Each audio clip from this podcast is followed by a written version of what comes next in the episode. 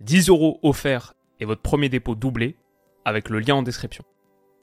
Les amis, bienvenue, j'espère que vous allez tous très bien et très content de vous retrouver pour cette nouvelle vidéo parce que ouais, le grand moment est arrivé, le grand moment est là. Demain on parlera des autres rencontres de cette sixième journée, de cette dernière journée de phase de groupe de Ligue des Champions, mais en attendant, les 90 minutes les plus importantes de la première partie de saison du PSG sont là. Tout se joue ici. Avec une victoire, le PSG qui est actuellement deuxième avec 7 unités, le PSG se qualifierait mais prendrait aussi la première place du groupe, tellement importante. Avec un nul, si Newcastle l'emporte, c'est mort, Paris sort. Avec une défaite, si Newcastle ou Milan l'emporte, Paris sort. Les enjeux sont colossaux. Ça fait trois ans que Paris n'a pas fini en tête de son groupe de Ligue des Champions. Le PSG RQSI n'a jamais été éliminé au premier tour de la C1. C'est la conclusion de ce groupe de la mort et ça va être bouillant. Installez-vous bien, on est parti pour la preview de ce match. Je vais dire la première chose, le Borussia Dortmund, ça va pas top en ce moment. Battu par Leipzig à la maison ce week-end 3-2. Ils ont la circonstance atténuante, c'est vrai, d'avoir été réduit à 10 au bout de 10 minutes de jeu sur un tacle sans doute un peu évitable de Mats Hummels. Mais c'était un match crucial dans la course au top 4. Leipzig est là 4ème, Dortmund 5ème, a désormais 4 longueurs de moins que leurs adversaires du week-end. Et ils prennent un petit peu de retard. Bon, ils ont 11 points en moins que Leverkusen qui est premier. Le titre, c'est mort pour Dortmund, c'est clair. Mais attention, même la qualif pour la Ligue des Champions pourrait être compromis parce que Stuttgart fait une très très bonne saison, se positionne troisième. Et ce même Stuttgart d'ailleurs a battu quelques jours plus tôt Dortmund en pokal, en Coupe d'Allemagne. C'est pas la meilleure manière de préparer ce très gros match de Ligue des Champions. D'ailleurs, si on regarde les résultats récents, factuellement, ça fait qu'une seule victoire sur les 6 dernières journées de Bundesliga pour Dortmund et 15 buts encaissés sur cette période. Comment va jouer Dortmund contre Paris?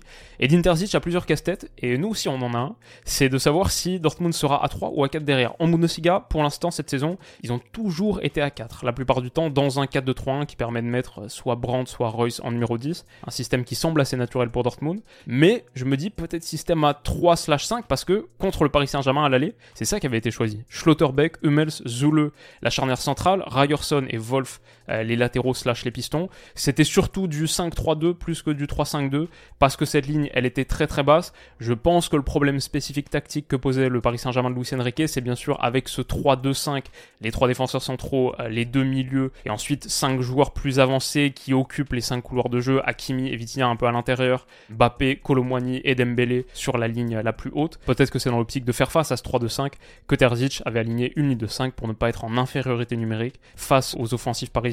Il y a peut-être ça, il y a peut-être simplement le fait de vouloir aussi euh, doubler un peu sur les couloirs, d'avoir un défenseur central et le piston pour être toujours en supériorité numérique face à la menace d'un Dembélé à droite, de Kylian Mbappé à gauche. Le PSG peut être très très dangereux sur les côtés. Donc euh, il y avait un peu de ça, il y avait peut-être une dynamique offensive dont on va parler aussi dans quelques minutes. Mais toujours est-il que ça c'était le système qui était choisi contre Paris et puis ensuite plus du tout. Contre l'AC Milan contre Newcastle, aller et retour, à chaque fois un système à 4. Et c'est de là dont sont venus les points pour Dortmund, euh, qui a pris quand même 10 points sur 4 journées, qui reste sur 3 victoires consécutives, en étant à 4 derrière, un seul but encaissé. Comme on l'a dit, la configuration de match d'un Dortmund qui affronte le PSG de Luis Enrique, elle est euh, tactiquement assez spéciale, donc on n'est pas à l'abri de revoir un système à 3, mais je partirais quand même plutôt sur un renouvellement de ce qui a mieux marché récemment. Ça semble le truc un petit peu logique, surtout, et c'est là le vrai casse-tête pour Edin Terzic, il y a des absents majeurs. Alors, au milieu de terrain, Emre Can est suspendu pour accumulation de cartons jaunes. Félix Nmecha est blessé et out. Zabitzer est incertain. Je crois qu'on va le revoir. Dortmund en a vraiment besoin. Il a raté le dernier match, mais il y a des chances qu'il soit de retour de ce que je lis. Si j'essaie de lire un petit peu entre lignes, mon pari c'est qu'il sera là, il sera titulaire. Mais déjà, au milieu de terrain, il y a cette configuration spéciale. Emre Can, c'est quand même le capitaine à la base, et lui, c'est sûr qu'il sera pas là. Félix Nmecha, c'est la recrue la plus chère, même s'il fait pas un début de saison extraordinaire. Il a quand même marqué par exemple le seul but du match à St James Park, a porté 3 points en Ligue des Champions. Donc euh, ça, c'est quelque chose à prendre en compte. Et puis ensuite, côté droit, Ryerson et Wolf, les deux latéraux slash pistons potentiels que tu peux mettre à droite, sont out. Thomas Meunier, qui pourrait l'être aussi, et qui a joué d'ailleurs ce week-end dans Bundesliga, n'est pas éligible. Il n'a pas été inscrit dans la liste au début de saison pour la Ligue des Champions. Donc euh, ouais, situation particulièrement complexe pour Edin Terzic. Je me dis du coup, si je devais euh, parier sur un truc, ce sera sans doute pas ça, parce qu'il y a beaucoup beaucoup de choses qui pourraient changer, notamment sur euh, ce secteur offensif, beaucoup de choix qui sont très différents d'un match à l'autre. Mais je vais partir sur un 4-2-3-1 et me dire que Dortmund va faire une ligne de 4 avec Zoule en latéral droit. On sait qu'il peut prendre ce poste, on l'avait vu même au Bayern, et parfois réaliser des choses euh, techniquement assez surprenantes contre l'Atlético, je crois que j'ai souvenir d'un dream. Bref, Zoule à droite, Hummels, Schlotterbeck et Ben Semani pour compléter cette ligne de 4, devant Zabitzer et Salios Chan. Royce en meneur de jeu, euh, Julian Brandt en meneur de jeu un peu excentré, meneur de jeu offensif gauche, et Malen à droite, full crook en pointe. peut-être que ce sera ça donc, le 4-2-3-1. Tout de suite, quelque chose que je vois, c'est qu'on en a parlé, l'exploitation de la largeur par le Paris Saint-Germain, si Bappé à gauche, en 1 contre 1 face à Niklas Zouleux, avec seulement les compensations de Mats Hummels, mais du coup qui laisserait beaucoup d'espace à l'intérieur, parce qu'il y a plus de 3 centraux, il y en a que 2. On pourrait pas revoir dans ce qu'on a vu au match aller au Parc des Princes, c'est-à-dire Kylian Mbappé en 1 contre 2 sur son couloir ou dans le demi-espace gauche. Ça, c'est quelque chose. Et ensuite, il y a un autre truc, c'est sur ce secteur offensif, pour une équipe qui a passé à l'aller beaucoup, beaucoup de temps dans sa moitié de terrain, parce que ça finit, il me semble, 70% de possession pour le PSG à 30 pour Dortmund, et beaucoup, beaucoup de possession basse. En gros, essayer de sortir face à la pression parisienne se bloque très, très haut. Euh, comment est-ce que tu fais si tes offensifs, c'est des joueurs comme Royce, comme Brandt, comme Fulcro, qui sont pas des joueurs hyper rapides, qui sont pas les meilleures solutions, on va dire, pour euh, battre une ligne haute. Un Paris Saint-Germain qui serait un petit peu à la médiane pour plonger dans le dos de Skriniar, de Marquinhos, de Lucas Hernandez ou de Danilo Pereira. C'est pas les options les plus adaptées. D'ailleurs, je crois que ça faisait aussi partie de l'idée Terzic à l'aller. Quand on revoit, c'était Malen et Adeyemi tout en haut. Des joueurs comme euh, Royce et Fulkrug étaient ici sur le banc. Malen et Adeyemi, sans doute, meilleure capacité de prise de profondeur et faire mal dans le dos d'une ligne haute. Euh, voilà, ça c'est sans doute quelque chose que Dortmund aurait en moins si Dortmund évoluait dans cette configuration, si ça c'était le système choisi par Edin Terzic. Puis après, comme on l'a dit, cette ligne de 4, elle présente un petit peu moins de garantie. Mats c'est le leader défensif de Dortmund, c'est censé être pas trop mal. Bon, on a vu quand même une intervention un petit peu euh, naïve ce week-end. Et Schlotterbeck, c'est peut-être pour l'instant un meilleur central euh, relanceur, sa qualité de pas de gauche brille peut-être plus dans cet exercice que pour défendre en 1 contre 1, où il a été notamment pris à revers par Poulsen ce week-end. Donc voilà, synthèse sur Dortmund, une équipe qui est dans le dur, qui arrive avec un problème tactique, je trouve pas facile à résoudre, mais, mais, bien sûr, ça on peut pas euh, le nier, qui en Europe est sur une série assez démentielle, 10 points contre double AC Milan, double Newcastle, un seul but encaissé sur les 4 derniers matchs. finalement, il y a eu une seule défaite dans cette phase de groupe. Ils sont déjà qualifiés dans le groupe de la mort au bout de 5 journées. C'est euh, une vraie, vraie performance. Il doit y avoir aussi quelque chose euh, derrière ça. Ça veut forcément signifier que cette rencontre va pas être évidente pour le PSG. Première chose, Dortmund. La deuxième, donc, le Paris Saint-Germain, qui ce week-end jouait un autre adversaire en jaune et l'a emporté donc contre Nantes 2 buts à 1. C'est leur huitième succès consécutif en Ligue 1. Ils sont sur une série de 24 buts marqués, 6 encaissés. Ça se passe pas trop mal pour eux en France en championnat. Quelques bonnes nouvelles aussi dans cette rencontre. Euh, la bonne partie de Bradley Barcola, peut-être son meilleur match depuis qu'il est là au PSG. Retour de Marquinhos aussi, qui a été titularisé, qui a fait un bon match. Après, le truc euh, le plus imprévu, le plus important, Retour de Warren zaire quelques semaines, pas si longtemps après l'intervention très très musclée d'Ethan Santos, il a rejoué bien avant que ce soit prévu, 30 minutes en fin de match contre Nantes. Tous les voyants sont ouverts pour qu'il soit titulaire mercredi soir au Signal Iduna Park, ce qui est assez extraordinaire. La mauvaise nouvelle, par contre, on le sait depuis euh, le match contre Newcastle au Parc des Princes il y a deux semaines, c'est qu'Ousmane Dembélé sera pas là, lui aussi est suspendu comme Emre Can. Pour moi, c'est un problème parce qu'il est à la base de tellement des mouvements offensifs pertinents du Paris Saint-Germain, c'est un problème en soi.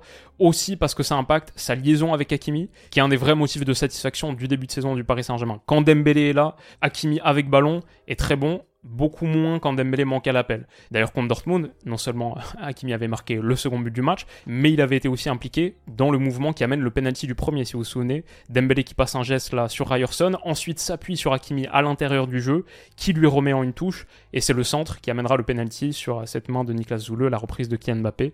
Voilà, Hakimi, Dembélé, ça marche très très bien ensemble. Il va y avoir sans doute un petit peu moins de complicité entre les offensifs côté droit pour le Paris Saint-Germain, et peut-être que ça pourrait signifier une absence de différence sur la largeur. Ça, c'est un truc qui non seulement euh, m'inquiète un peu, mais bon aussi, euh, la question c'est qui sera là Qui sera là à la place L'interview de Luis Enrique nous donne peut-être quelques pistes. Il a dit, après le match contre Nantes, j'ai privilégié la synergie entre les joueurs qui pourront jouer mercredi. On lui pose une question sur Ousmane Dembélé, qui n'était pas titularisé contre Nantes, et il répond, cette rencontre était complètement conditionnée par le contexte du match de mercredi qu'Ousmane ne pourra pas jouer. C'est pour cela que j'ai préféré faire démarrer d'autres joueurs à son poste. J'ai privilégié la synergie entre les joueurs qui pourront jouer. J'ai voulu voir Bradley titulaire, avec davantage de temps de jeu. Puis après, il parle un peu de Marquinhos, de Warren Zaire-Emery. Mais donc, cette idée, c'est pour moi que Bradley Barcola, qui a été titularisé en l'absence d'Ousmane Dembélé et qui en plus a fait un très bon match, c'était pour euh, tester une configuration potentielle contre Dortmund. Donc est-ce qu'il prendra directement la place de Dembélé et on aurait Bappé à gauche, Barcola à droite, peut-être un Colomwani ou un Gonzalo Ramos, voire un Asensio dans l'axe Ou alors, est-ce qu'on aurait Barcola dans le même registre de celui contre Nantes, c'est-à-dire à gauche, et du coup peut-être un glissement de Kylian Mbappé dans l'axe? Est-ce que ça signifierait qu'on aurait donc Barcola, Kylian Mbappé et peut-être un Colomwani à droite? Kangini a été titulaire contre Nantes. Mon impression perso, c'est qu'il est plus pertinent sur ses entrées en jeu, notamment en fin de match de Ligue des Champions, contre l'AC Milan par exemple. Donc je suis pas certain de voir euh, Lee titulaire. Mais euh, ouais, je, je sais pas exactement à quoi ça ressemblera. Pour moi, l'animation de cette ligne offensive, le choix des hommes sur la ligne offensive du PSG, c'est la grande question. Alors peut-être que derrière, il y aura un changement, peut-être un Danilo Pereira à la place de Skriniar, c'est pas impossible. Mais sinon, l'autre vrai truc, c'est qu'à l'intérieur du jeu, le retour de Warren Zaire Emery fait un bien fou. C'est une excellente, excellente nouvelle qui peut pas être sous-estimée pour le PSG quand on voit son importance sur le début de saison, mais ne serait-ce que le premier match contre Dortmund où il avait été, je sais plus s'il avait été officiellement élu homme du match, mais en tout cas pour moi, clairement, il avait été vital à la pression. On voit ici le bloc très très haut du PSG impulsé par l'activité de Warren Zaire Emery sur une phase de 6 mètres, à la contre-pression, tellement de ballons récupérés, grattés, gagnés dans le dernier tiers, et avec ballon, ses percussions à l'intérieur du jeu, comme ici, ou comme là, c'était au bout d'un rush magnifique, il s'était appuyé sur Colomboigny, ça avait rien donné à la fin, mais il avait fait tellement, tellement de mal, dans une zone que pourtant Dortmund cherchait à densifier, comme contre la Milan, comme sur certaines phases contre Newcastle, quand l'animation offensive du Paris Saint-Germain collectivement pêche un petit peu, euh, il se transforme en solution à lui tout seul. Donc voilà grosso modo ce que je dirais sur le volet tactique collectif du Paris Saint-Germain. Si je devais ajouter des points d'alerte individuels, Donnarumma, son jeu au pied, ses défaillances régulières face à la pression adverse, attention dans un Zidane Iduna Park chauffé à bloc, début de match, il va falloir euh, répondre présent là-dessus. Et je dirais aussi la défense des coups de pied arrêtés pour le Paris Saint-Germain. On l'a vu contre Nantes avec cette tête de Mostafa Mohamed, un domaine dans lequel Niklas Fulkrug est une vraie menace. En plus, Julian Brandt est plutôt un bon tireur. C'est donc l'heure de se livrer. Mon prono pour ce match, qu'est-ce que ça va donner j'ai tellement, tellement hâte. C'est euh, le moment le plus excitant, je trouve, de cette première partie de saison. Octobre, novembre en foot, parfois ça peut être un peu euh, poussif après l'enthousiasme du début de saison, du lancement de la campagne. Ça s'essouffle un petit peu, mais là c'est pré-février. Là c'est un 16e de finale de Ligue des Champions qu'on a devant nous. Un vrai match coup près. Alors si on regarde un petit peu les cotes, le Paris Saint-Germain est quand même favori de ce match, peut-être parce que Dortmund n'a pas besoin de l'emporter. Dortmund est déjà qualifié, le simple fait de résister et de ne pas perdre leur assurerait la première place. Le PSG donc, qui doit l'emporter pour être premier et même pour être sûr de se qualifier, est coté à 1,85. 85% des gens partent là-dessus. Dortmund est à 3,80 et le match nul est à 4. Donc ça c'est les codes que vous avez du côté de Winamax, mon sponsor pour la saison, et vous avez accès, grâce au lien qui est en description, à la meilleure offre de bienvenue de France, l'offre spéciale Winamax Willou qu'on a mis en place, qui existe depuis un moment maintenant. Vous créez un compte avec le lien en description, vous faites un premier dépôt, ce premier dépôt se retrouve instantanément doublé en pari gratuit, et vous recevez aussi immédiatement 10 euros en cash. Le dépôt minimum c'est 15, donc si vous mettez 15, ça devient 15 x 2, 30, plus 10 encore, 40 ce premier dépôt de 15 euros est devenu un capital de 40 euros avec lesquels vous pouvez parier peut-être sur ce match ou sur les autres rencontres de Ligue des Champions. La vidéo prono de ces autres rencontres d'ailleurs arrive très vite demain. Si vous le faites, euh, n'hésitez pas à le faire avec mon lien, je vous en serai reconnaissant. C'est un lien rémunéré. À chaque fois que quelqu'un s'inscrit et fait un premier dépôt avec ce lien, je touche une commission, ça aide beaucoup la chaîne, comme je le dis à chaque fois. Merci à ceux qui l'ont fait et ceux qui le font. Mais si vous le faites aussi et que vous avez prévu de parier sur ce match ou sur d'autres, comme d'habitude, vous connaissez les avertissements, c'est interdit au moins de 18 ans, et soyez responsable, pariez surtout des sommes que vous pouvez vous permettre de perdre la plupart du temps, et encore plus en Ligue des Champions sans doute, on perd au paris sportif. Première chose que je vais dire, c'est le PSG se déplace mal en Europe. Malheureusement, pour l'instant cette saison, deux déplacements à St James Park et à San Siro, deux défaites. Depuis quelque temps, le Paris Saint-Germain nous a aussi habitués à ne pas énormément briller dans les matchs décisifs de Ligue des Champions. Les vrais tournants, même si c'est plus euh, les matchs de février et mars, depuis quelques saisons, c'est pas top top. Mais maintenant, comme on l'a dit, Dortmund en face, un, c'est pas extraordinaire. Ils arrivent un peu dans une mauvaise passe. Ils ont un vrai problème tactique, comme on a essayé de le mettre en lumière.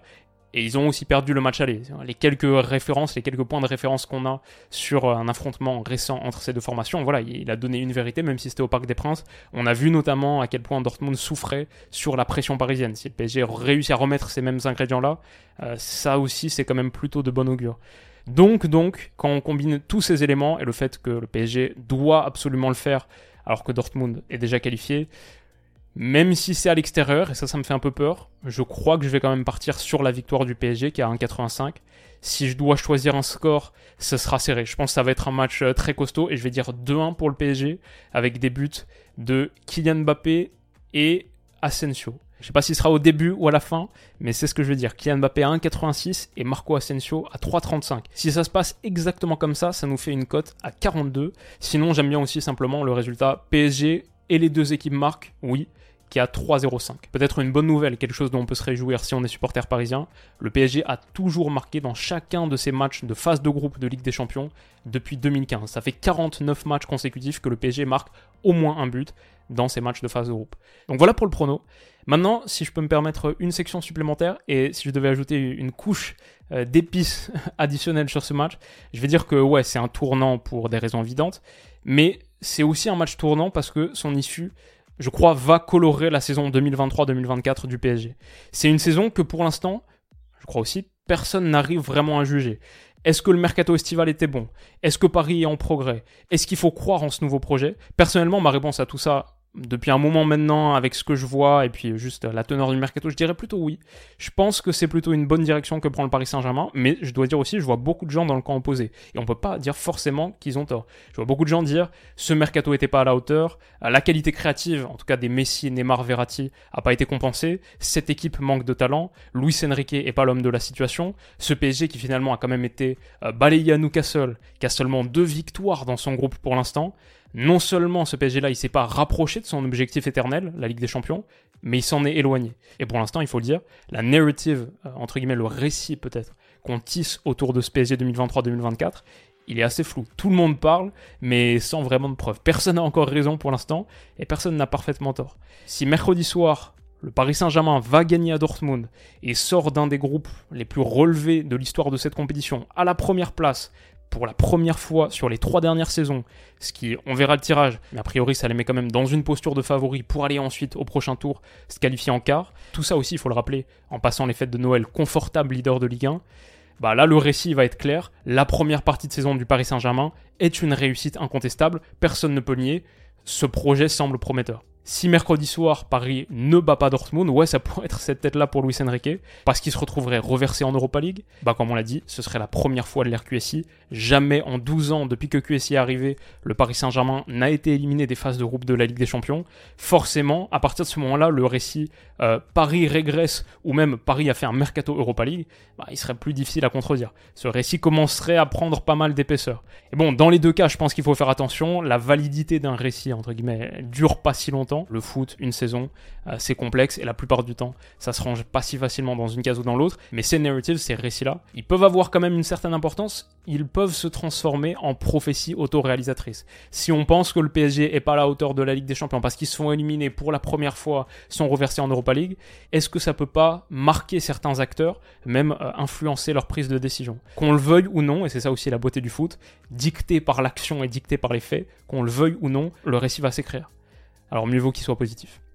Voilà ce que je dirais sur cette preview de Dortmund Paris Saint-Germain. J'ai tellement tellement hâte. Si vous voulez pas rater l'analyse du match qui sortira une heure après le coup de sifflet final, n'hésitez pas à vous abonner à la chaîne. Je le dis euh, très rarement, quasiment plus aujourd'hui, mais n'hésitez pas, ça fait plaisir. Et on se retrouve très très vite pour la prochaine. Demain pour analyser toutes les rencontres de cette sixième journée Ligue des Champions. J'essaie de vous sortir ça vers midi. Et euh, on se retrouve ensuite pour l'analyse de tous ces grands matchs. Prenez soin de vous les amis et on se dit à bientôt. Bisous.